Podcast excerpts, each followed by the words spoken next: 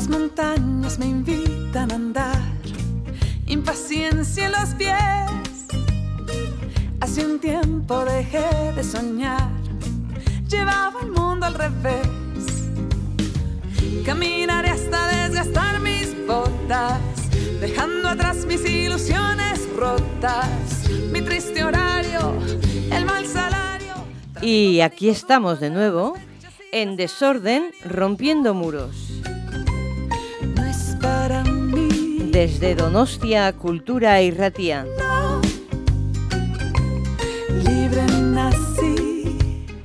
Y para poner todo en orden y con buen sonido, me acompaña Telmo.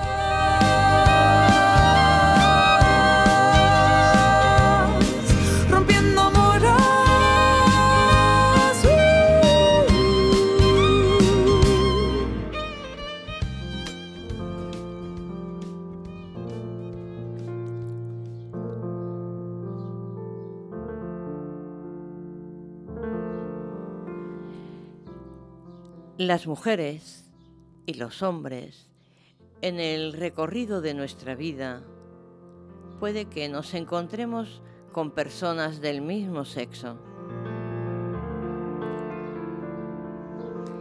que nos atraigan, que deseemos y decidamos entrar en relación, donde coincidir y compartir.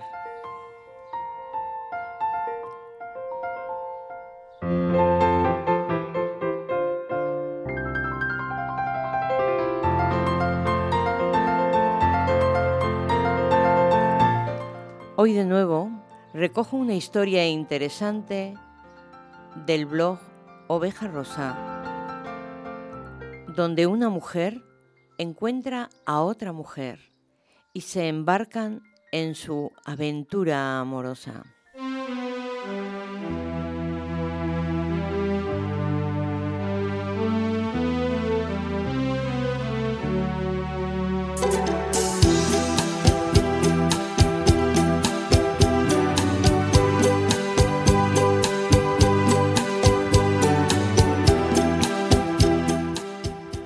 Soy una señora lesbiana y a los 72 años encontré el amor.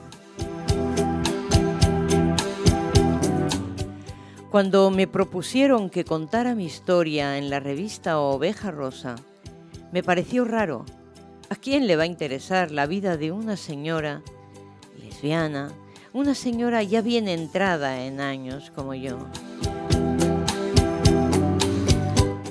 Aunque me siento joven, no me siento anciana, como dicen a veces las mujeres mayores de 70.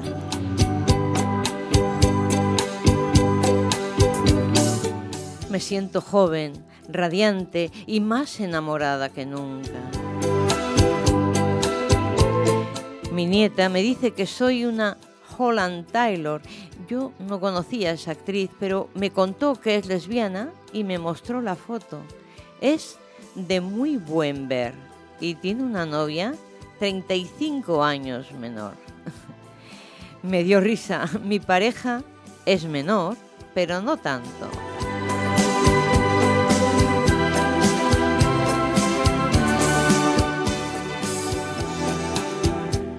Yo me casé muy joven y con un hombre. Me casaron, más bien, era lo que tocaba. No se concebían las cosas de otra manera.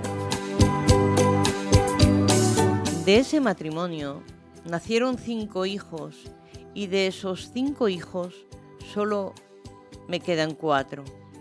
Perdí a un hijo hace diez años en un accidente y lo más doloroso que puede pasarle a cualquier madre, cuando mi hijo se fue, pensé que no podría nunca volver a ser feliz. Nunca más podría volver a reírme o a sentirme plena.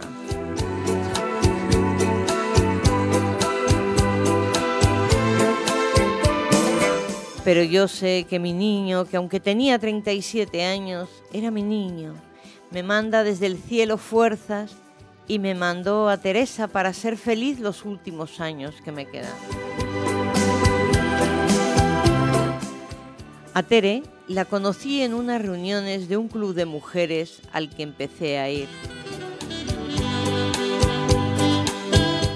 Ese día la charla era reconectar con la sexualidad y lo pasamos muy bien.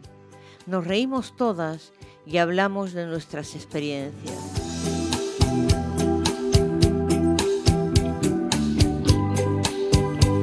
Yo estuve casada más años de los que me hubiera gustado, pero a los 40 tuve mi primera experiencia con una mujer.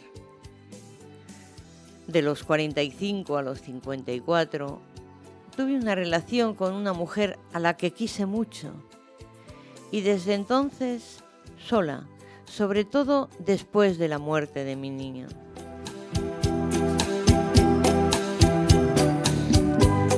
Hasta encontrar a Teresa.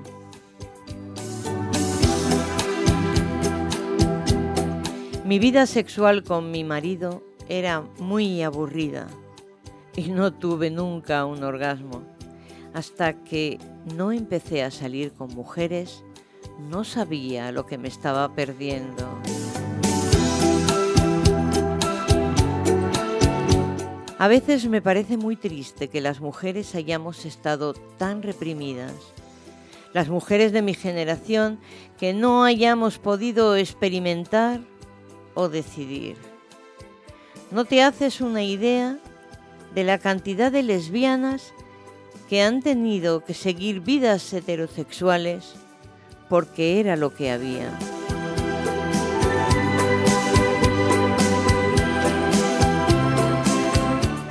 Mi pareja y yo tenemos un año juntas y creo que ha sido uno de los mejores de mi vida. Tere y yo tenemos tanta complicidad, nos reímos de todo, tenemos vidas largas que contarnos, queremos hacer viajes juntas, las dos somos buenas lectoras y nos gusta el cine. Así que nos pasamos días enteros viendo películas y leyendo. Es una cosa muy bonita poder disfrutar tanto de la compañía de alguien.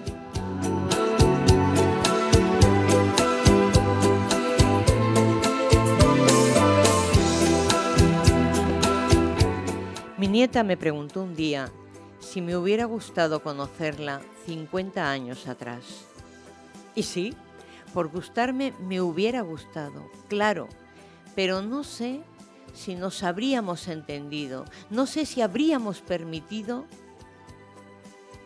vivirnos lo que ahora vivimos. Creo que nos conocimos en el mejor momento que teníamos para hacerlo, en el momento perfecto.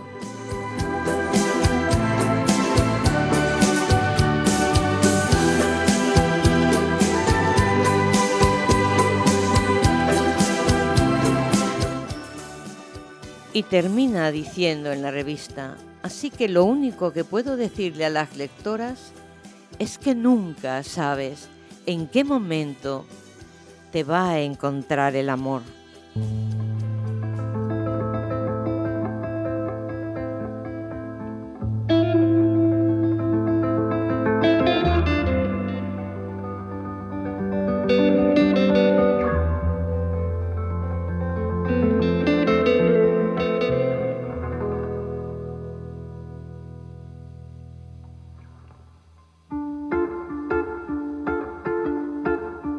Hasta hace unos años, los afectos y aventuras en las personas de edad estaban desprestigiados. Y como no, si eran del mismo sexo. Pareciera que en la vejez la vida erótica fuera tabú, quedando limitada solo a otros periodos de vida donde la reproducción era la base en el entramado de las parejas. Pero socialmente, este tipo de relaciones entre mayores es el reflejo, sí, es el reflejo ya de un gran cambio. Y ese cambio se produce en el relato de hoy, como hemos visto, de su antigua estructura familiar, dejando atrás las tradiciones, que algunas eh, todavía están presentes, pero minoritariamente ya en nuestro entorno.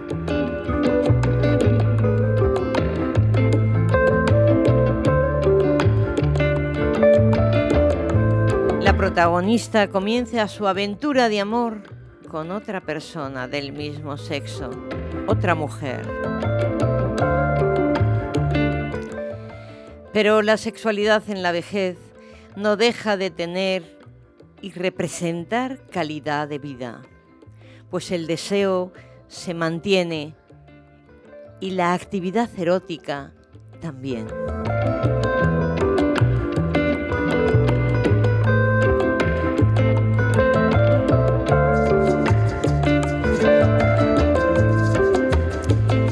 Gracias por habernos acompañado y que la risa y la sonrisa estén presentes en vuestras vidas y que los malos momentos sean cortos para seguir sonriendo.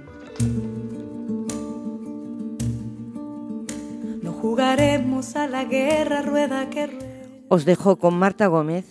La vida está por empezar. Daremos un lugar para escondernos de los fantasmas, de las brujas, de los truenos de todo lo que nos asusta y nos desvela.